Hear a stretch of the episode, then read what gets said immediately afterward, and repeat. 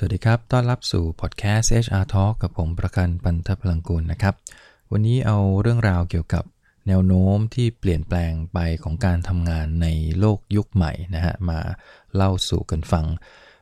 ที่มามาจากบทความของเว็บไซต์ World at Work นะครับ ที่เขาทำการศึกษาในช่วงกลางปี 2022 นะครับ ว่า The New World of Work ก็คือโลกใหม่แห่งการทำงาน ว่าในทั่วโลกเนี่ยมีการเปลี่ยนแปลงในเรื่องของวิธีคิดวิธีการทำงาน สภาพการทำงานต่างๆเนี่ยในช่วงหลังโควิด ไปอย่างไรบ้าง บทความนี้เท่าที่อ่านดูมีความน่าสนใจมากนะครับ เป็นการรวบรวมข้อมูล ทั้งหมดของการเปลี่ยนแปลงในองค์กรต่างๆ ที่เกิดขึ้น ว่านโยบายในการบริหารจัดการเรื่องวิธีการทำงาน สภาพแวดล้อมในการทำงานต่างๆเนี่ย เราจะได้เห็นภาพตรงนี้แล้วก็เอามาเป็นข้อมูลอ้างอิง ประยุกต์ใช้สำหรับการออกแบบวิธีคิดวิธีการทำงานสำหรับองค์กรในประเทศไทยได้ด้วยนะครับ เพราะผมมองว่าเดี๋ยวโลกเราเดี๋ยวนี้มันไม่ได้ใหญ่โตนะครับข้อมูลบางอย่าง การทำงานวิธีคิดวิธี เปลี่ยนแปลงต่างๆเนี่ยมันเชื่อมโยงถึงกันตลอดเวลา ประเทศไทยเอง ผมว่าบางเรื่องยังนำตะวันตกไปด้วยซ้ำไปนะบางแห่งก็ตอนนี้ก็เริ่มแล้วเรื่องของ Hybrid Working อะไรเงี้ยนะครับนั้นงานวิจัยชิ้นนี้ที่เขาทำออกมาเนี่ยมันมีประเด็นต่างๆ ที่น่าสนใจดังต่อไปนี้นะครับ ประเด็นแรกก็คือแนวโน้มของการทำงานในช่วงในโลกยุคหลังโควิดที่เปลี่ยนแปลงไปเนี่ยแนวโน้มจะมีอะไรเปลี่ยนแปลงไปอย่างเรียกว่าเห็นเด่นชัดบ้างนะครับ ผลการสำรวจออกมาคือ 82%นะครับขององค์กรที่เข้าร่วมการสำรวจครั้งนี้มีการทำนโยบายอย่างชัดเจนมาก ๆ ในเรื่องของ Hybrid Working ไม่ว่าจะเป็นการทำงานผสมผสาน เข้าออฟฟิศไม่เข้าออฟฟิศนะฮะทำงานจากที่ไหนก็ได้ คือจะเป็นลักษณะของการทำงานที่มีความยืดหยุ่นมากกว่าช่วงก่อนโควิด ที่ต้องเข้าออฟฟิศทุกวัน 5 วัน ไม่ว่าจะเป็นธุรกิจไหน หรืองานไหนก็ตาม แต่พอหลังจาก หลังโควิดไปเนี่ยแนวโน้มคือ 82%เยอะนะครับ ในโลกตะวันตกนี่เขาค่อนข้างจะมุ่งเน้นในเรื่องของ well-being พนักงานมากขึ้นกว่าเดิมเยอะมาก ก็เลยทำให้ผู้บริหาร HR ขององค์กรเนี่ยนำเอานโยบายที่เรียกว่า hybrid working มาใช้จริงจังมากขึ้น มีอยู่อีก 42%ที่เป็นลักษณะกึ่งๆ ว่าบางหน่วยงานเท่านั้นที่จะต้องกลับเข้าออฟฟิศ100%เคสนี้คือเป็นเงื่อนไขที่ถูกผูกไว้กับธุรกิจบางธุรกิจที่ เช่น โรงงานมีเครื่องจักรฝ่ายผลิตอาจจะต้องเป็นส่วนหนึ่งที่เข้าโรงงาน ส่วนฝ่ายอื่นที่ทำงานจากที่ไหนก็ได้ ก็ใช้นโยบาย Hybrid Working ไป อันนี้มีอยู่ประมาณ 42%นะครับ ทั้งนี้เนื่องจากมันเป็นเงื่อนไขแล้วก็สภาพการทำงานจริง เราไม่สามารถแก้ไขตรงนั้นได้อยู่แล้ว อย่างในบ้านเราก็มีหลายธุรกิจนะฮะ อย่างเช่นธุรกิจบริการที่มีร้านค้าเปิดให้ลูกค้าเข้า มาใช้บริการธุรกิจโรงพยาบาล ที่คนไข้จะต้องไปหาหมอณ โรงพยาบาลเนี่ยตรงนี้เราคงจะไฮบริดหรือว่าจะ work from home work from anywhere มันคงไม่ได้ แต่บางส่วนที่ไม่ไม่ได้ปะทะลูกค้าเนี่ยแล้วก็ทำงานคนเดียวสร้างสรรค์ผลงาน โดยทำงานจากไหนก็ได้เนี่ยบางส่วนก็จะถูกกำหนดนโยบายที่ชัดเจนว่าเป็นไฮบริดนะบางส่วนก็ต้องเข้าออฟฟิศอันนี้มีอยู่ประมาณ 42%ส่วนที่เหลืออีก 8%นะชัดเจนว่าเป็นองค์กรที่ให้กลับเข้าทำงานตามปกติเหมือนเดิม มีแค่ 8 เท่านั้นนะฮะที่ยังคงให้พนักงงานกลับเข้าสู่วิถีชีวิตการทำงานแบบเดิมนะฮะ 5 วัน 8 โมงเลิก 5 โมง โดยที่ไม่ได้มีนโยบายในแง่ของไฮบริดสักเท่าไหร่หรือ flexible working มากนัก พอเราเห็นตัวเลขแบบนี้ผมเดาได้เลยว่าแนวโน้มโลกการทำงานในอนาคต มันมาในเชิงของต้องยืดหยุ่นกว่าเดิมแน่นอนนะแล้วก็พอเห็นภาพแบบนี้ผมเชื่อว่าพนักงานทุกคนที่เป็นมนุษย์เงินเดือน ก็ได้เห็นแนวโน้มพวกนี้มันเกิดขึ้นอยู่แล้วแม้กระทั่งในประเทศไทยเองนะครับ หลายๆ องค์กรที่เป็น HR เพื่อนๆกันก็ยัง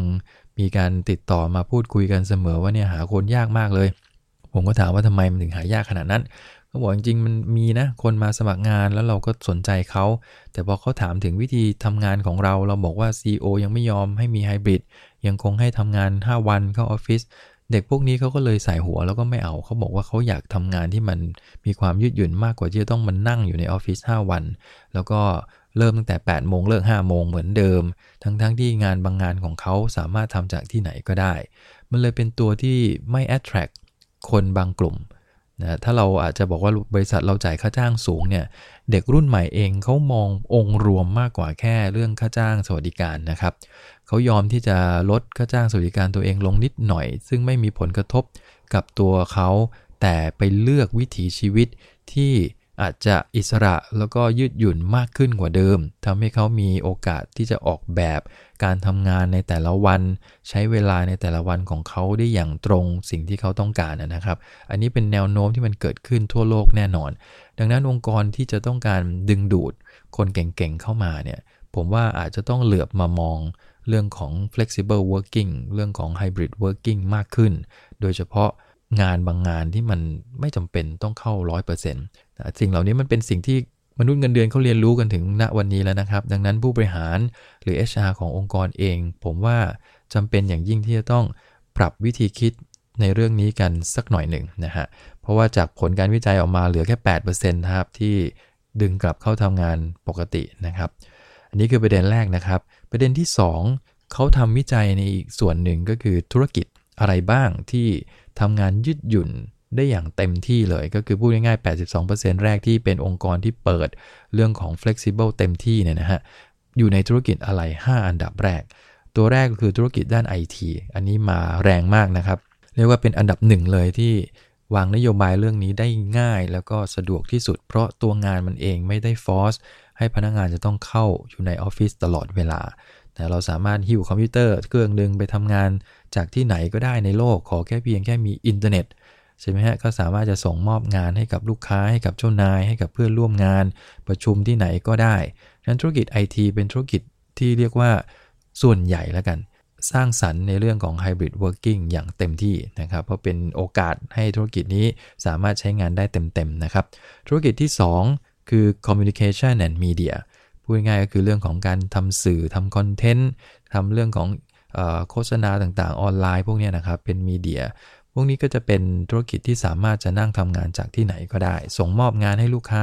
เป็นไฟล์วิดีโอ present งานกัน โดยผ่าน online meeting conference ต่างๆ อันนี้ก็เป็นอีกธุรกิจหนึ่งที่สามารถทำได้เลยนะโดยที่อาจจะไม่มีใครนั่งประจำในออฟฟิศเลยด้วยซ้ำไปนะครับ ธุรกิจที่ 3 คือ consulting and professional service อันนี้ชัดเจนเหมือนกันธุรกิจ consult นะอาจจะมีบ้างบางแห่งที่มีออฟฟิศแต่ในออฟฟิศก็จะเป็นไฮบริด นะสังเกตว่า consult แทบจะทั่วโลกนะครับ ที่เป็น consulting service ไม่ว่าจะเป็น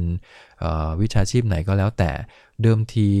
เอาในบ้านเราก็ได้ ที่ผมสังเกตเนี่ยบางแห่งมีเปิดออฟฟิศไว้เยอะนะครับ มีสาขาอยู่เยอะมาก แต่หลังๆเนี่ยก็จะเริ่มยุบสาขาให้เหลือแค่จุดใดจุดหนึ่ง บางแห่งเหลือแค่จุดเดียวเท่านั้นอะ่ะ แล้วก็ขนาดออฟฟิศก็ถูกย่อให้เล็กลง เพราะว่า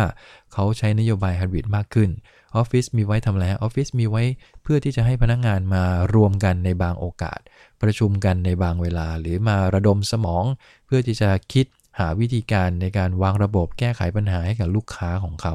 ก็จะมีประเด็นที่จะเข้าออฟฟิศแค่ไม่กี่ประเด็น นอกนั้นเวลาทำงานก็สามารถที่จะทำงานจากที่ไหนก็ได้ อันนี้คือธุรกิจ consult นะครับ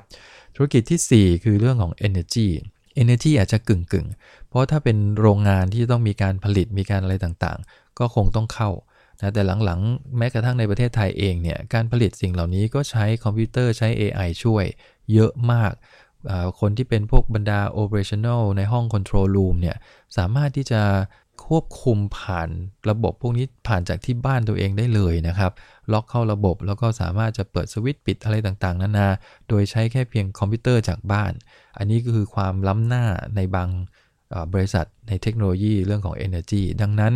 ธุรกิจนี้ก็เลยในในต่างประเทศก็เลยมีโอกาสที่จะทำเป็น Hybrid Working กันได้มากขึ้น สุดท้าย 5 อันดับนะครับ อันดับที่ 5 คือ Real Estate Real Estate ก็กึ่งกึ่งอันนี้จะเริ่มมีแบบผสมผสาน เช่น การสร้างบ้าน พวกนี้ก็ต้องไปสร้างณที่ทำงานตรงนั้นอยู่แล้ว แต่ถ้ากลุ่มเป็นพวก sales marketing customer service พวกนี้อาจจะก้ำกึ่งนะครับ คือผสมผสานในเรื่องของ Hybrid Working ได้มากขึ้น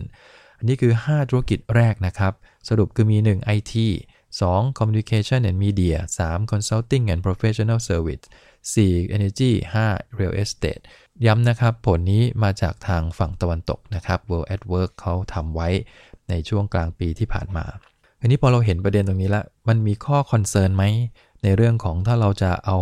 แนวคิดเรื่องของไฮบริดเรื่องของ flexible มาใช้จริงเนี่ยนะครับ ข้อกังวลทั้งของพนักงานของผู้บริหารแล้วก็ HR ที่งานศึกษาครั้งนี้เขาเก็บรวบรวมมาได้ก็คือเรื่องของ employee burnout นั่นเอง คือตัวเดียวเลยนะครับที่เขากังวลคือเรื่องของการความเหนื่อยล้าในการทำงานของพนักงานความเครียดที่เกิดจากการทำงานของพนักงานนี่แหละครับ ที่เขากังวลว่าถ้าเราใช้แบบ flexible working เนี่ย มันจะเกิดอาการเบิร์นเอาท์ได้ง่ายใช่ไหม ซึ่งเขาก็วิจัยมาแล้วว่ามันใช่จริง ๆ ประเด็นที่บอกว่าเกิดเบิร์นเอาได้ง่ายเนี่ยคือ1เนี่ยนะฮะเวลามันไม่มีการหยุดนะครับ สังเกตนะฮะพนักงานบางคนทำงานตลอดเวลานะครับ เรามีถ้าเราเข้าออฟฟิศอย่างน้อยเริ่ม 8 เลิก 5 พอหลังจาก 5 โมงไป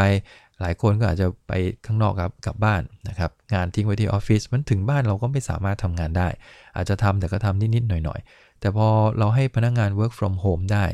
สังเกตไหมครับว่าบางคนที่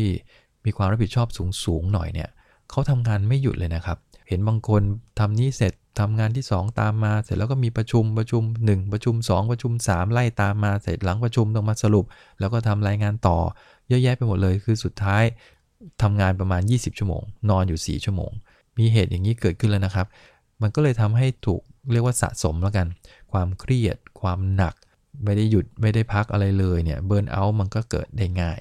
แต่อันนี้คือเรื่องของแนวโน้มการใช้เวลามันเยอะขึ้นจริงๆหนึ่งคือไม่ต้องเดินทางใช่ไหมฮะ เวลาปกติจะเข้าออฟฟิศใช้เวลาเดินทางก็ 1 ชั่วโมงบ้างไปกลับ 2 ชั่วโมง